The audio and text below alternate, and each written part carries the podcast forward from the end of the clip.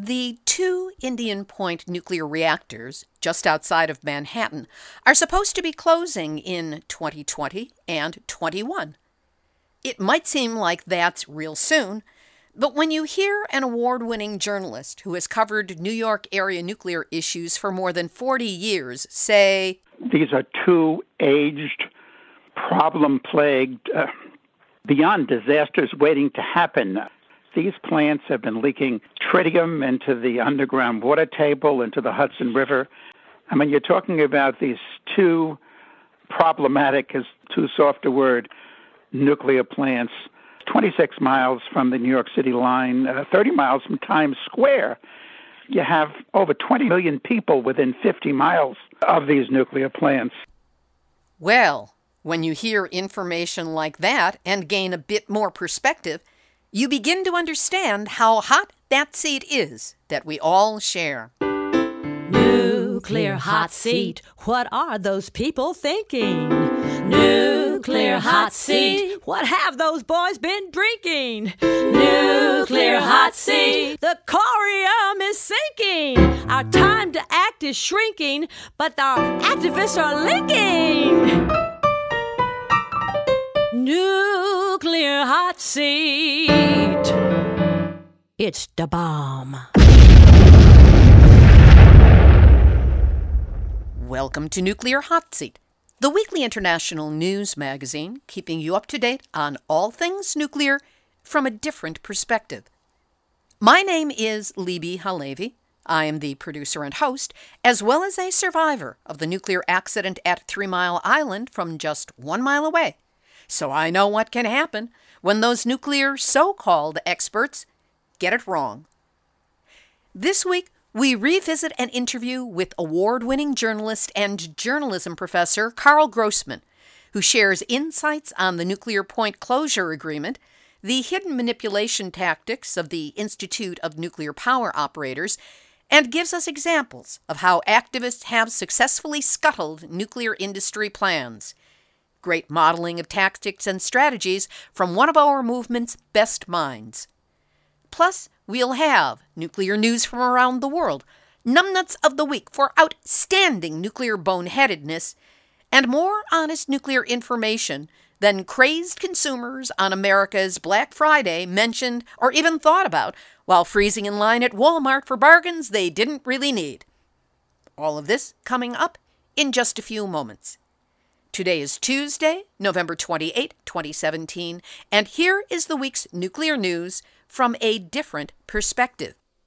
The big story this week builds on the late September discovery of a cloud of radioactive ruthenium 106, reported first by French and German experts and pegged as coming from the Russian Ural Mountain area near the infamous and accident prone Mayak nuclear facility. The radioactivity release, measured at close to 1,000 times background radiation, was denied by Russia for nearly two months. It was also downplayed by the United Nations International Atomic Energy Agency, by Balkan countries, and ignored by Western corporate media. But today, Tuesday, November 28, the Russian Meteorological Service finally confirmed that it had recorded the release of what it called extremely high contamination of the radioactive isotope ruthenium 106 in the southern Ural region in late September, and it did come from the Mayak vitrification unit. The release plumed over all European countries, in part because of weather conditions, and in part because ruthenium is a volatile compound and easily carried through the air over great distances on dust particles. It has a half life of just over one year, which means it will take 10 half life cycles, 10 years, before this current release stops being radioactive. Nadezhda Kutepova is a Russian political refugee living in France, a lawyer who ran the NGO Planet of Hopes to defend residents contaminated by the factories of Mayak. In testimony delivered in France on November 19, she surmised that if the release of ruthenium 106 came from Mayak, it was caused by an accident in the fuel reprocessing plant or malfunctioning in the radioactive waste vitrification plant, as has been confirmed. She said also that during the end of September, the facility was testing new equipment in the nuclear fuel reprocessing plant where something may have gone wrong. Whatever the cause, the independent French radiological laboratory CRIRAD said the absence of information was disquieting because if the point of origin was not known, even to those where it happened, people could not be protected Delays and cover ups after the Chernobyl disaster resulted in many people not receiving essential help and treatment, with devastating impact to health. CRIRAD has gone on record saying this cannot be allowed to happen again, except it appears that it already has. And no guidance has been given in any of the Western European countries as to what citizens are supposed to do. In Japan, a new academic study shows that deaths of newborns increased in areas that were irradiated by Fukushima's nuclear disaster and radiation release. In Washington state, at the Hanford site, the first radioactive tank farm has finally been emptied. It only took 19 years. With 133 tanks still to go, it will take a minimum of 152 years at the rate they're going. Each tank was only built to last for 20 years, and some have been in the ground since World War II. And now. Nuclear hot seat, nuclear hot seat, nuclear hot seat, numbnuts of the week. This is an ugly numbnuts. Dozens of warships believed to contain the remains of thousands of British, American, Australian, Dutch, and Japanese servicemen from the Second World War have been illegally ripped apart by salvage divers. This, according to The Guardian. Up to 40 Second World War era vessels have already been partly or completely destroyed. Why this push for rusted 70 year old wrecks?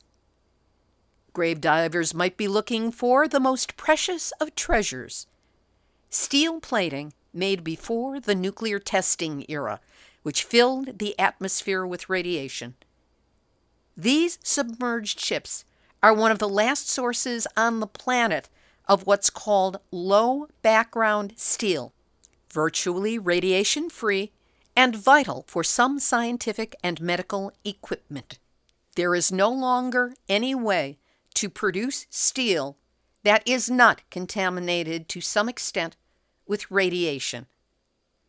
So, for all of you nuclear grave robbers out there, and those companies that buy their stolen booty without questioning where it came from, you are all this week's Nuclear Hot Seat, Numbnuts of the Week. We'll have this week's featured interview in just a moment, but first, We've survived Black Friday, Cyber Monday, and today is Giving Tuesday. I forget if the rest of the days of the week are named after Sneezy, Sleepy, Dopey, and Doc, but whatever, I'm joining the chorus and asking for your help. Let's face it, if you value honest, verifiable information on nuclear issues, providing continuity and context on the stories you care about, delivered with attitude and as much humor as possible, then you have come to value Nuclear Hot Seat. I am truly grateful for the support that you, the listeners, continue to give to Nuclear Hot Seat throughout the year. Without your help, this show would not be able to continue. Now, year end, when everyone's asking, so am I. So if you're grateful for the information you get from Nuclear Hot Seat, Show your support by sending us a donation to help us meet our expenses. Any amount is welcomed, be it a one time donation or a monthly sustaining donation of any amount.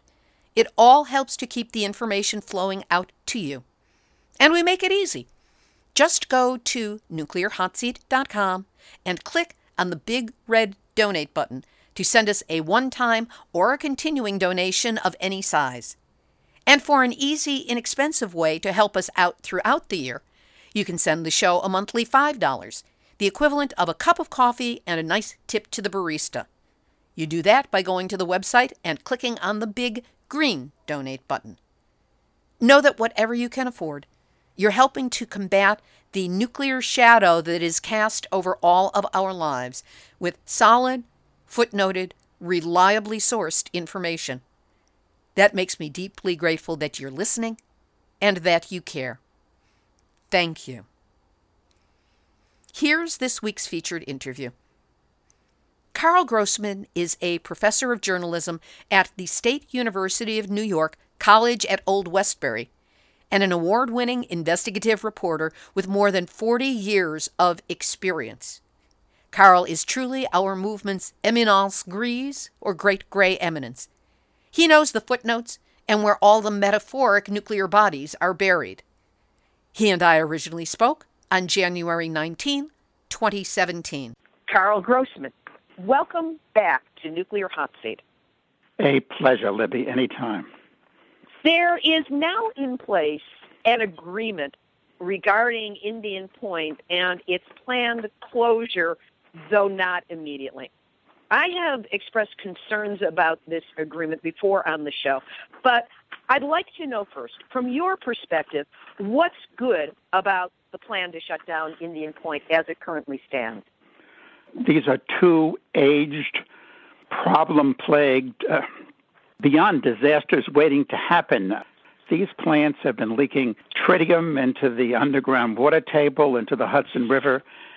As Paul Gallay, he's the president uh, of Riverkeeper, and they were one of the parties to the agreement with the state of New York. He describes the Indian Point plants as the biggest existential threat in the region. I mean, you're talking about these two problematic, is too soft a word, nuclear plants, 26 miles from the New York City line, uh, 30 miles from Times Square. You have over 20 million people within 50 miles of these nuclear plants. And the deal that's been made, the agreement that's been struck, would have the plants close. I mean, I wish it could be this afternoon. But the arrangement is that Indian Point 2 will close in uh, April of 2020, which is three years away and Indian Point 3 by the end of April 2021.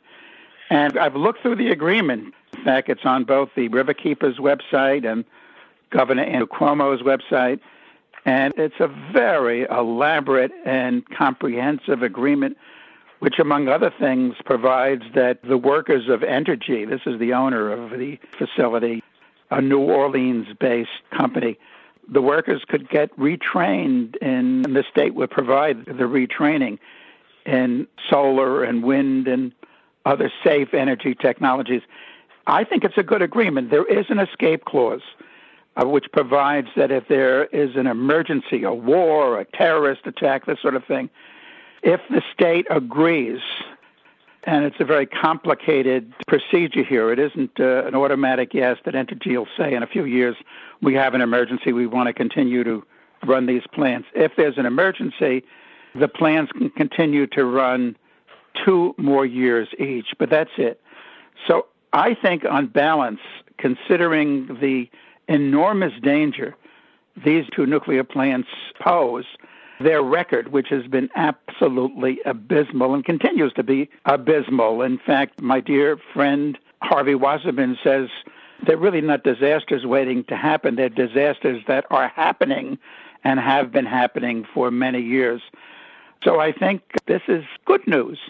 The plants are, well, they've been operating really without licenses. They've gone beyond the 40 year lifetime, operating lifetimes that nuclear plants were seen as happening. And Entergy had been getting ready to extend or try to get the Nuclear Regulatory Commission, which is in fact the Nuclear Rubber Stamp Commission. I mean, it says yes to whatever the nuclear industry has ever wanted, never turned down a an application for a construction or operating license of any nuclear plant anywhere, anytime, has already given well, at this point, over 85 of the nuclear plants in the country. There's 99 operating today. 20 year extensions so they could go for 60 years, and that's what Entergy wanted. So you had this specter of these two nuclear plants going for 60 years, and in fact, there's an effort by the nuclear industry with support, it would seem, from the Nuclear Rubber Stamp Commission to allow nuclear plants to run for 80 years. even though a very careful analysis was done way back in terms of how long a nuclear plant could operate, considering irradiation of particularly its metal components, the embrittlement, and so forth. And they said 40. That's at 40. But the nuclear industry really, well, asking for disaster, has been pushing successfully to allow the nuclear plants to go for 60. And uh, again, on the table now is 80. Imagine taking an 80 year old car on interstate and running it fast. One of the things that the Nuclear Rubber Stamp Commission has also done when it does this extension of these operating licenses is to uprate the nuclear plants, to let them run hotter and harder to produce more electricity. So it's like taking an 80 year old car on the interstate and, and running it at 90 miles an hour. I mean, again, asking for uh, catastrophe, asking for disaster. So, in light of all this, the closure, even though it's three and then four years away, of the Indian Point plants is, in my judgment, good news. That's good to know because in the initial materials that came out, I saw, first of all, three to four years. Well, you know, it's better than a kick in the rear, but at the same time, it's still three to four years of operation of plants that are already shown to be degraded. And then I saw the loophole to allow the extension by reasons of war sudden increase in electrical demand or shortage of electric energy, which seem to me rather vague and undefined. Are you saying that there is a much more specific definition of those, or are they the kind of things where, by reason of war, when are we not at war? Electrical demand, is there a definition of what would make that a different electrical demand or a shortage of electrical energy? Again, anything specific that can be used to deny an arbitrary extension of their operating life? Well, war generally, uh, documents I've seen, is not elaborated on. It's like uh, the line that you see sometimes in legal documents, an act of God, and so forth. Uh, again, the checks on the escape clause are, I think, pretty solid. I think the attorneys here for Riverkeeper, the other environmental and safe energy groups involved. The Attorney General, Eric Schneiderman, and his people were up to their neck in this agreement, the governor's office, and so forth. I think they've crafted a very careful agreement as to the issue of energy supply. That's what some of the pro nukers, since the agreement was announced on January 9th, have been pointing to. Where are we going to get the electricity to replace that generated by Indian Point? But simultaneously, what Governor Cuomo has been doing, uh, and this has been a move been on for a couple of years in this area, is promoting, well, particularly offshore wind, promoting safe green energy, period. But offshore wind is the big thing along the Atlantic coast. And just uh, well, a few weeks ago, just in December, the first wind farm in America, offshore wind farm, began operations east of Long Island off Block Island.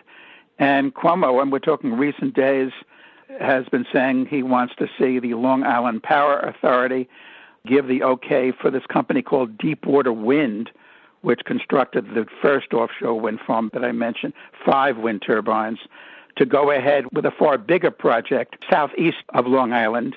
Deepwater Wind would like to have another project going, another big project going off New Jersey, south of New York City. The Long Island Power Authority just gave the okay for a Norwegian company called Statoil to construct a, a major wind farm off Jones Beach. People might be familiar with it. That's sort of central Long Island. Meanwhile, energy efficiency has brought down the uses of electricity in this area. I think that the scare that the pro nukers would put into us that we need the 2,000 megawatts that these two Indian Point plants provide will vanish, particularly as, as solar continues to spread. I mean, I'm talking to you today, Libby, from an old New England salt box house that I live in with my wife.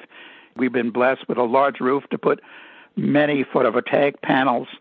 I go outside, and on most days, I see the meter of the Long Island Power Authority going backwards because the panels are producing more electricity than we use. There's thermal panels up on my roof too, and what's happened in my little house has been happening all over this region. In fact, it's been happening all over this country, particularly as the price of solar panels has just gone downward and their efficiency.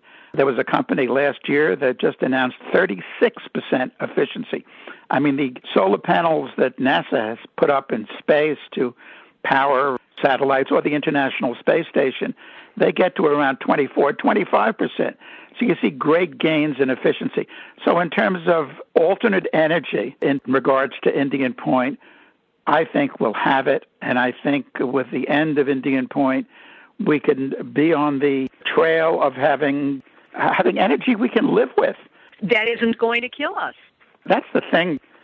I just did a column which will be running in, in Long Island newspapers and elsewhere where I cite that quote from before about Gallay talking about this being an existential threat, the biggest existential threat in the region.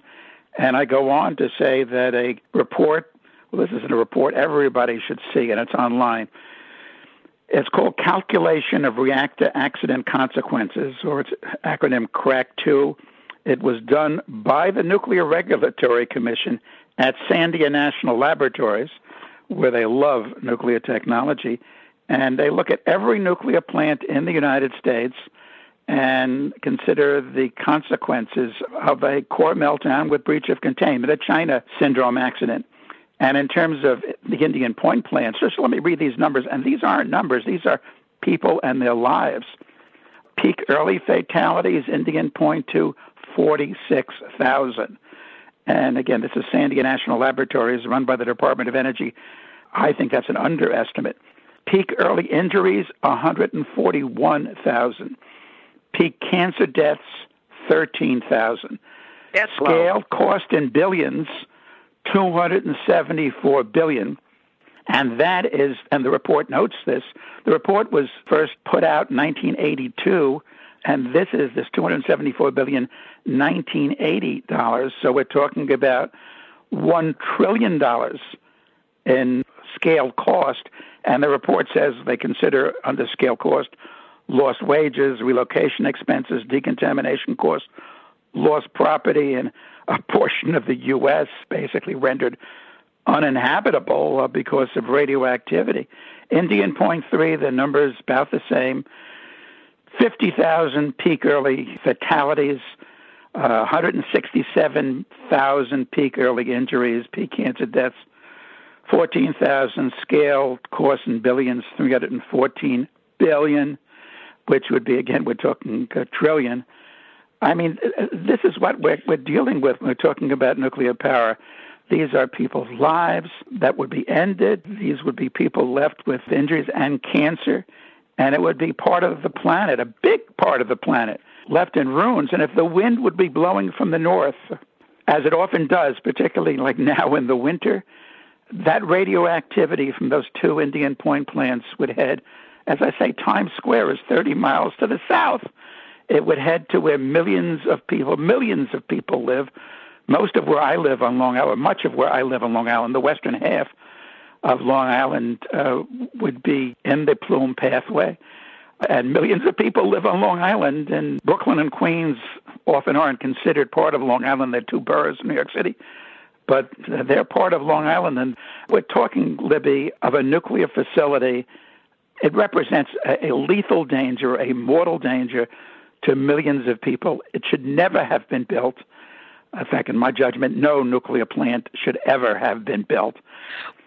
That brings us to the article that you just published on enformable.com where you interviewed a nuclear engineer about Indian Point and the agreement. This is a man with more than 30 years experience in the field. What were some of the things that he said about Indian Point in particular or nuclear energy in general? Yeah, well, that was an amazing interview because I've I, have dealt with as a journalist with the issues of nuclear power for 40 years. And this fellow calls me up and uh, he wanted to talk about the New York Times had just began reporting on a potential agreement to close the plants. And he called me up in connection with that. And he said, Mr. Uh, Grossman, I'd like to provide you with information. I can't allow my name to go public. I'm very concerned about the consequences, the retribution that might be taken against me, but I've worked 30 years in the business. So let me mention some things to you. And he did. And from a journalistic perspective, and I'm a professor of journalism as well as an active journalist, it's kind of odd to uh, base a story on a an unnamed source. But in this situation, here was a fellow with information which I felt just needed so desperately to be conveyed so people know it. So the piece, an Enformable it also ran in Nation of Change, Op Ed News, uh, Counterpunch, and so forth. It ran thankfully widely. For example, he told me about the INPO report system. He, he explained that right after the Three Mile Island uh, accident in 79, the nuclear industry got together and formed an Institute of Nuclear Power Operations. And what that involves is having nuclear operators through the country write reports, and they're coded by color yellow and green and red about problematic issues at a nuclear plant to share the information so people can be in the nuclear industry prepared to do something about what's occurring. And he said the most serious of the reports is Code Red, which involves a problem that could have led to a core meltdown. He said he's seen a hundred of them. Is that 100 of them for Indian Point or in? Oh no, no, a hundred of them in his work, not not Indian Point. And he said it's outrageous that the public doesn't see these reports, yellow, red, green, or whatever, because if they saw these reports, particularly the red ones, they wouldn't stomach, they wouldn't countenance nuclear power. And because this group, this INPO, is a, a private industry organization, they can't be accessed by the Freedom of Information Act and so forth. So it's, it's so wrong. Uh, he talked about, well, the NRC always emphasizes how, oh, we have resident inspectors at nuclear plants, watchdogs, where they were monitoring the operations. Well, this engineer who has worked at several nuclear plants has worked at the Coke and Pepsi historically of nuclear power as General Electric and Westinghouse. He worked for GE. He said, as far as these, these resident inspectors go, they cannot make surprise inspections. Quote from the story the NRC inspectors are not allowed to go into the plant on the, their own. They have to be escorted. The only inspections that can be made are those that come after the NRC inspectors get permission from upper management of the plant, and then the upper management informs those below them that the inspectors are coming. So clean up what the situation is. In some, the inspectors' hands are tied. And he also spoke about what I was speaking about before this effort to have nuclear plants run for 60 and 80 years. And this fellow, he had worked at General Electric and knew well of the studies done, the extensive studies done as to how long a nuclear power plant could run before embrittlement and other problems take over. And uh, well, like, like here's a quote from the story that a nuclear plant can run for 60 years or 80 years. He mentioned to me how how Dominion, one of the companies in the uh, the nuclear business, is trying to get NRC approval to run its two Surrey nuclear plants in Virginia for 80 years. And Exelon, which is the biggest owner of nuclear power plants in the U.S., it's trying to extend the operating licenses of its two Peach Bottom plants in Pennsylvania to 80 years. And what the engineer tells me is the industry has thrown out the window all the data developed about the lifetime of a nuclear plant. It would ignore the standards to benefit their wallets for greed with total disregard for the country's safety.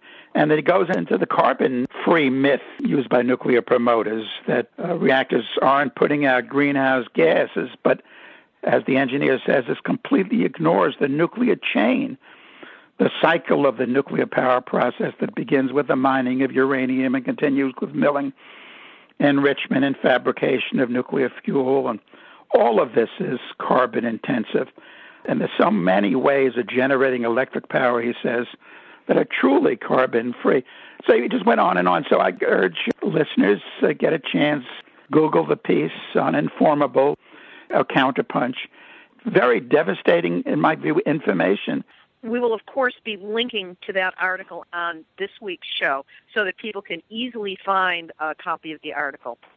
At an Indian Point, he said it's terrific that there's been this agreement to uh, shut down the plants, but uh, he said better, we all better cross our fingers that there's no disasters involving Indian Point, catastrophe involving Indian Point in the next three or four years. These, these are not, these machines are highly, highly dangerous, as in fact all nuclear plants are. It sounds like as with all nuclear reactors, and especially those at Indian Point, we're going to be playing Russian roulette with them, with fingers crossed that nothing goes wrong before they are shut down. But this brings me to another point, and that is that the nuclear industry is not going to go gently into that good night. They're not going to give up on Indian Point. And the other reactors that are scheduled for closure in the next 10 years without a fight and a back end plant. And this is something besides the extension of 20 to 40 years. Where do you see the industry's push going so that they continue to maintain their income stream and build it into the future? The huge problem here isn't just the industry, it's Trump. There was a piece by Bloomberg News last month about uh, the transition team of Donald Trump.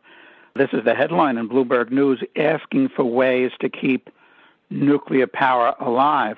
I think one of the big ways these these bums will try is to discourage the implementation. I mean, don't you have to talk about development anymore. It's safe, clean, green energy we can live with. It's all on the shelves. It just has to be implemented. We have those offshore wind farms, the kind of solar panels that have been spreading all across the country. That has to all just expand it. But you have this Trump administration, which is anti safe energy, anti environmental to the hilt. And of course, the nuclear industry, these nuclear Pinocchios who have no trouble, they never did lying and lying and lying. But I'd like to bring up in terms of fighting it, how do you fight it under these circumstances? It sounds so tough. I'm speaking to you, as I mentioned, from Long Island. We beat nuclear power here in a similar way as the folks a little upstate beat Indian Point. The way the nuclear establishment worked, when nuclear technology, nuclear power first begins, we're talking back in the 50s, what the promoters did with a very agreeable federal government, then there was the Atomic Energy Commission, which grew out of the Manhattan Project, was to preempt states and localities from most of the issues involving nuclear power plants what we on Long Island figured out was that uh, one of the things that was not preempted was police power. In other words, if the state wants to widen a road and the the owner of that land doesn't want to sell, the state could, through eminent domain, acquire that property. So what happened is in 1985, the Long Island Power Act was passed, which provided that through eminent domain, if the Long Island Lighting Company, that was the utility, didn't give up its Shoreham nuclear power plant, which was in all the uh, the documents filed called the Shoreham Nuclear Power Station One. There was to be two more at that site, four to the east at Jamesport, and several in between. Again, seven to eleven nuclear plants on Long Island. Long Island was to be turned into a, in the jargon of the promoters of nuclear at the time, a nuclear park what, that, that was what they called it, a nuclear park. It, it would be kind of like it would be kind of like a, a, an East Coast U.S. version of Fukushima, because in Fukushima Daiichi there's six nuclear plants, and below there's Fukushima Daini with three, a cluster of nuclear plants. in any case, what we on Long Island, the safe energy activists, environmentalists, public officials uh, who had some brains and conscience, and in fact, Mario Cuomo, Governor Andrew Cuomo's father, former governor, was involved.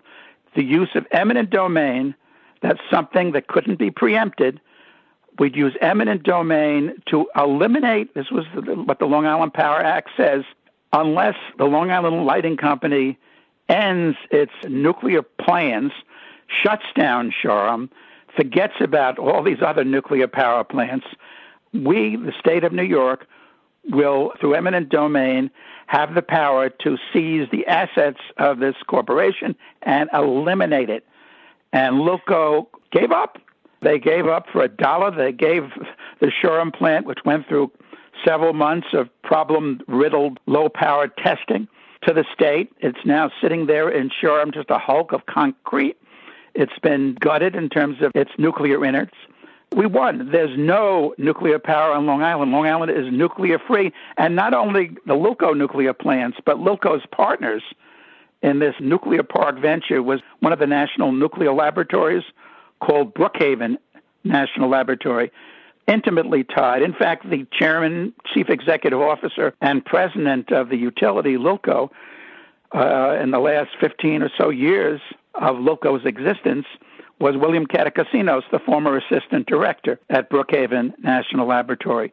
What the folks upstate did, what Schneiderman, the attorney general, did, what Andrew Cuomo now office joined in, was they knew preemption. They knew that things continue in nuclear with the Nuclear Rubber Stamp Commission and the Department of Energy working hand in hand with the nuclear industry. We would see license extensions for the two Indian Point plants. So what they zeroed in on in particularly was what's called a SPDES permit. SPDES permit is a state pollution discharge permit, and they moved to deny Entergy its state license, its SPDES permit. These plants, I mean, a nuclear plant needs massive amounts of coolant, a million gallons a minute going in and going out. As a result, 2.5 billion gallons of water is discharged from the Indian Point facility every day. And further, there's an entrapment situation. So uh, just zillions of fish are destroyed. Furthermore, the Indian Point plants have been sending radioactive poisons into the Hudson River. And so the state said, no SPDES permit. And that was a real problem with Entergy. It couldn't operate. It knew it couldn't operate without a state permit. The state of New York did sort of like what we on Long Island did, work around the preemption, and finally Entergy gave up. And then the other very big reason, which has to be noted beyond the getting around preemption, was that these days nuclear power, besides being dirty and dangerous, doesn't compete with, well, uh, I'm not going to certainly advocate gas from fracking. That's a horror in and of itself but with safe, clean, green solar energy and, and wind power. And for our region, offshore wind is the thing. So Entergy, seeing the bottom line numbers, it gave up. And that's a kind of think a lesson for people all around the country as we enter a very dark tunnel with the Trump administration, how these battles were won upstate New York and downstate here in Long Island by getting around the federal industry juggernaut. There's a point that got skipped. We're talking about eminent domain, but right. you never explained how eminent domain stopped Shoreham. Eminent domain stopped Shoreham through the Long Island Power Act of 1985, which essentially is based on eminent domain. My knowledge of eminent domain is if the government wants a piece of land, even if you've owned it, it's been in your family, whatever, the government gets to take that piece of land on their own terms. Right. And how did that actually impact it? How it worked. I mean, the, the folks who developed this strategy, one of them you should interview, he's still around, Irving Like. He is the uh, author of the New York State Environmental Bill of Rights. Irving led a group called Citizens to Replace Lilco.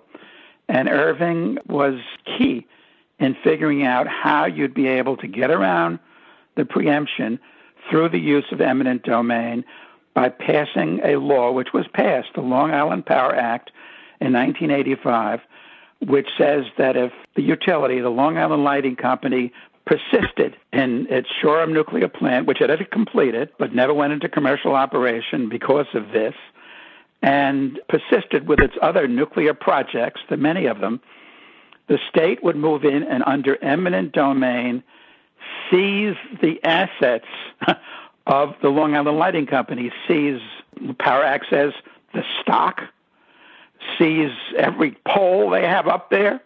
I mean, just eliminate the company as a corporate entity. And thus, even though Lilco at that point was headed by a pro nuclear beyond belief, William Catacosinos, former assistant director of Brookhaven National Laboratory, set up essentially in 1947 by the Atomic Energy Commission here on Long Island to do atomic research, but to develop civilian uses of nuclear power, nuclear energy, from uh, nuclear powered airplanes to food irradiation to nuclear powered rockets to I mean, they were looking, the Manhattan Project becomes the Atomic Energy Commission in 1946, and they're looking for ways to perpetuate nuclear technology. They could build more bombs, and they did. 30,000 atomic and hydrogen bombs. What else could we do with nuclear technology to perpetuate this vested interests of jobs and contracts and laboratories that were uh, developed during World War II? And out of all this comes also the notion what a notion of using fission, using the splitting of the atom to boil water, to make steam, to turn a generator to produce electricity, the most dangerous way to produce electricity ever conceived.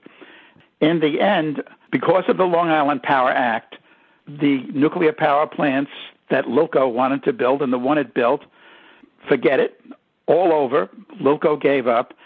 And then also through continual citizen activism, the two reactors, and there were two dirty reactors at Brookhaven National Laboratory, subsequently were also shut down.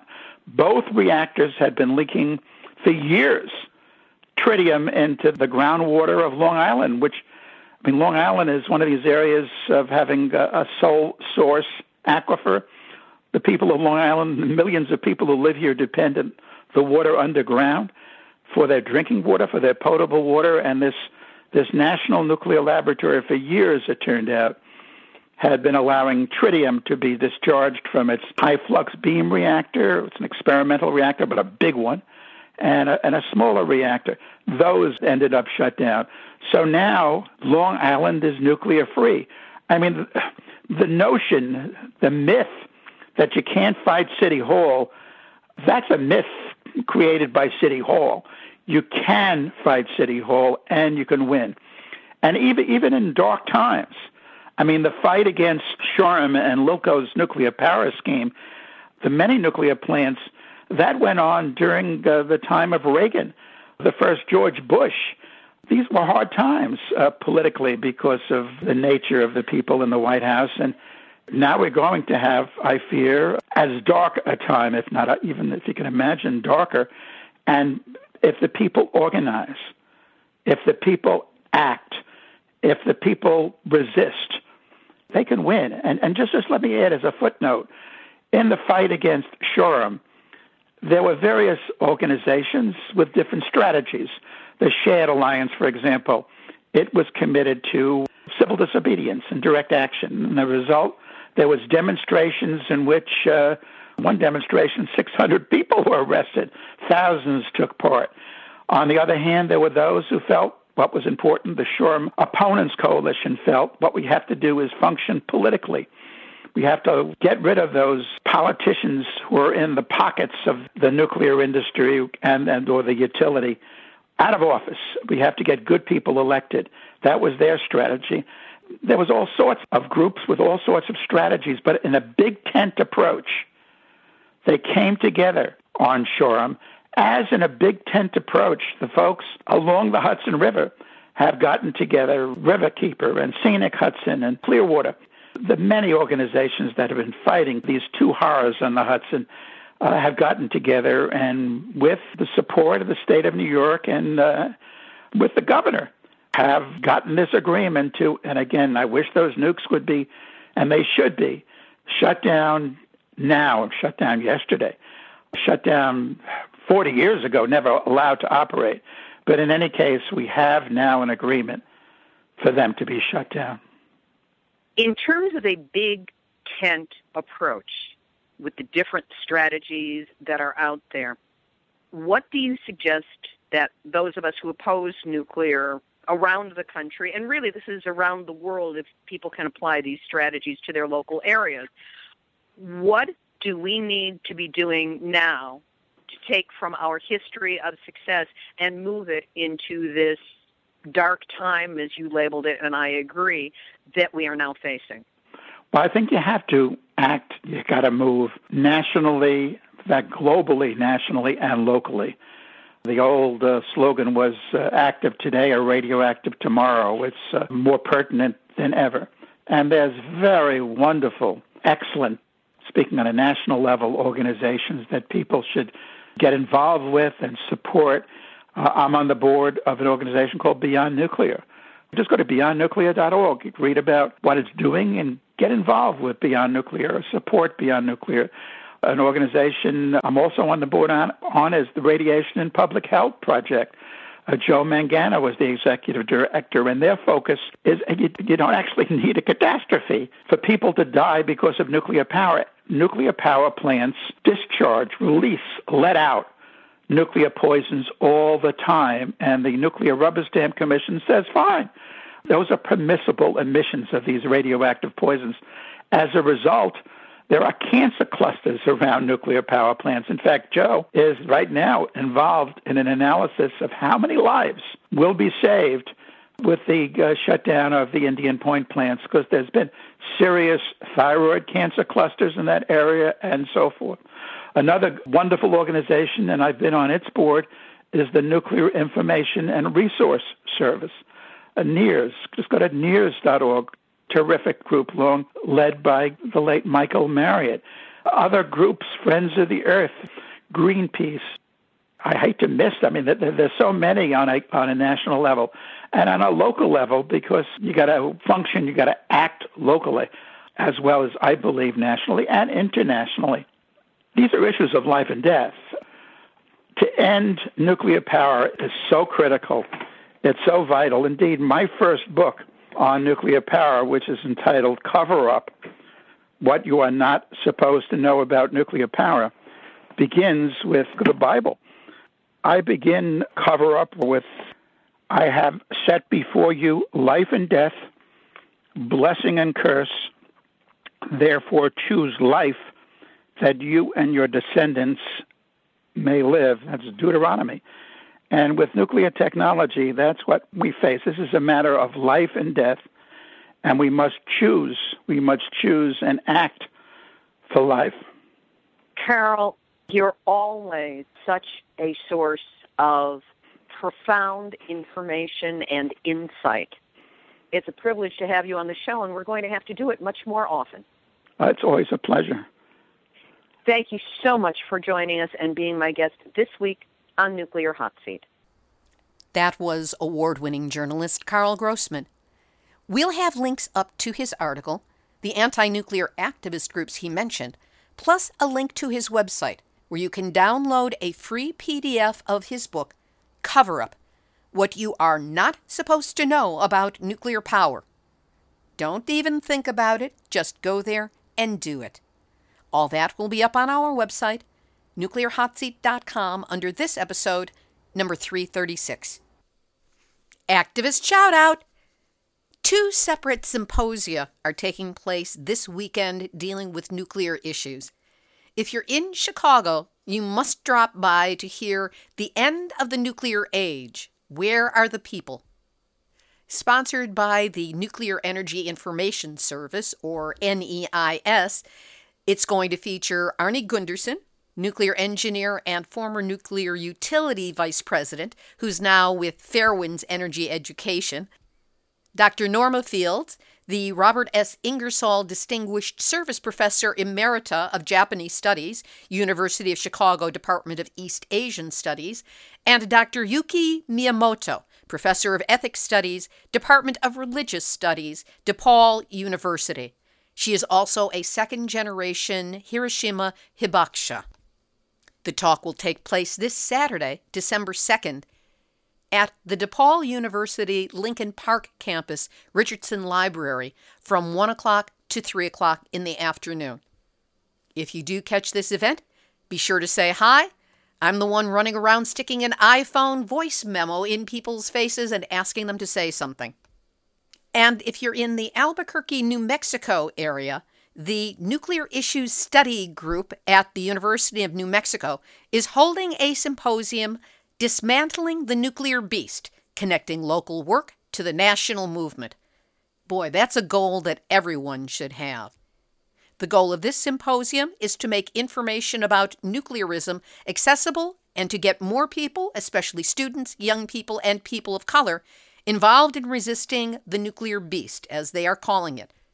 From uranium mining and enrichment to weapons production and nuclear waste storage, New Mexico is facing plenty, and that includes Sandia National Laboratory's mixed waste landfill and the proposed centralized interim, put that word in great big black quotes, interim storage of high level radioactive waste from nuclear reactors in the southeastern corner of the state.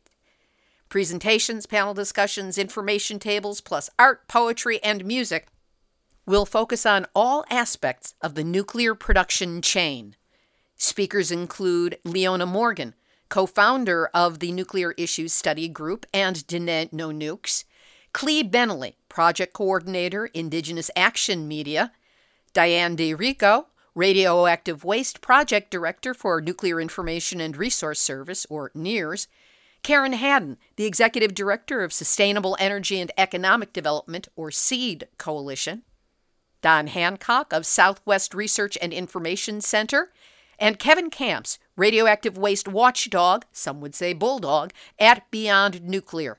Plus, many other speakers. They're even going to be including healing massage and people of color yoga for healing empowerment. All this will take place Friday through Sunday, December 1st through 3rd, at the Hibben Center at the University of New Mexico in Albuquerque. As we say in the Nuclear Hot Seat theme song, the activists are linking. Please try and get to one of these if you're in the area and go link up with everyone else. Here's today's final thought. As I have mentioned, I am off to Chicago in two days for the NEIS events with Arnie Gundersen, and this is a planned antidote to the University of Chicago's rah rah over the 75th anniversary of the first atomic pile, the first atomic reaction. It was achieved on December 2nd, 1942, another day that will live in infamy, in an unheated squash court under a deserted stadium in a totally unshielded space in the middle of the University of Chicago, in the middle of Chicago on the shores of Lake Michigan, part of the largest surface freshwater body in the world. In the middle of all of these celebrations, the elephant in the living room remains what happened to the waste from that unshielded nuclear experiment? Where was it taken? How was it taken? Over what routes? In what kind of vehicles? And by whom? How was it handled? And where does it currently reside? Is it buried? Entombed?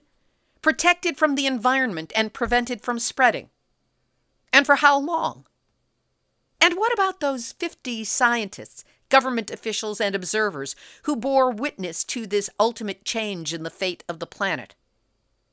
Has there ever been an epidemiological study as to their health? What they died of, and when they died of it? Was there any attempt to figure out exactly what they had on their hands other than a means to destroy Hitler before he destroyed us, and which was ultimately used on Japan not once, but twice. It seems that at the time, only Robert Oppenheimer, known as the father of the atomic bomb for leading the Manhattan Project, only Oppenheimer had a clue, or at least spoke his fears out loud. After witnessing the Trinity explosion, which was the first ever atomic bomb detonation held in the desert of Alamogordo, New Mexico. He quoted the Bhagavad Gita Now I am become death, the destroyer of worlds. That's what the University of Chicago and all of its nuclear allies will be celebrating. That's why NEIS and I will be there to witness, to report, maybe to get our two cents in. That's why Arnie Gundersen of Fairewinds Energy Education will be speaking and doing interviews on the human side of Fukushima and all things nuclear. The hope is that an alternative narrative, one that takes into account views that are critical of nuclear proliferation and expansion in all its many forms, can be injected into the discussion so that even those who celebrate the science of the first nuclear pile will understand that it and those who supported it may indeed have become death, the destroyer of worlds. And maybe then they'll be motivated to find ways to turn that around before it's too late. If you're in Chicago at the event, I hope to see you there. This has been Nuclear Hot Seat for Tuesday, November 28, 2017. Material for this week's show has been researched and compiled from nuclear-news.net and Sean Arclight, which is my go-to place for all information on the international scene. dunrenard.wordpress.com and Hervé Courtois, who also works with nuclear-news.net miningawareness.wordpress.com, commondreams.org, and the esteemed Harvey Wasserman, usnews.com, tri-cityherald.com, projects.bettergov.org, japantimes.co.jp, washingtonpost.com, balkaninsight.com, Greenpeace, counterpunch.org, and a great job by Linda Pentz Gunter. Nadezhda Kutepova for her specific information about Mayak coming from the source. GettyImages.com, BizJournals.com, Asahi.com, the karmically damaged cubicle slaves grinding out press releases for World Nuclear News, the U.S. Nuclear Regulatory Commission event reports, and a shout out to Nuclear Hot Seat listeners and followers around the world. Those of you who show your love for life on this planet by being the kick ass defenders of real truth and supporters of nuclear awareness that you are. Thanks for gathering at the Nuclear Hot Seat blog site on Facebook. If you haven't already, be sure to stop by, click like, post, and share. If you know of a radio station in your area that would be interested in joining the growing list of broadcast affiliates carrying Nuclear Hot Seat, contact us with their info at info at nuclearhotseat.com. Theme music written by me, sung by Marilee Weber, accompaniment by John Barnard, recorded at Winslow Court Studio in Hollywood. If you have a story lead, a hot tip, or a suggestion of someone to interview, send an email to info at nuclearhotseat.com. We are copyright 2017, Libbe HaLevy and Heartistry Communications. All rights reserved, but fair use allowed as long as proper attribution is provided. And a reminder that if you appreciate weekly verifiable news updates about nuclear issues around the world, delivered with as much humor as possible, take a moment to send a donation to nuclearhotseat.com. This is Libbe HaLevy of Heartistry Communications, the heart of the art of communicating, reminding you that when nuclear supporters claim carbon free, yell at them, radiation expensive, cancer risk. Let's see if we can get it through their heads. There. You've all had your nuclear wake up call. So don't go back to sleep, because we are all in the nuclear hot seat. Nuclear hot seat. What are those people thinking? Nuclear hot seat. What have those boys been drinking? Nuclear hot seat. The corium is sinking. Our time to act is shrinking, but our activists are linking. Nuclear hot seat. It's the bomb.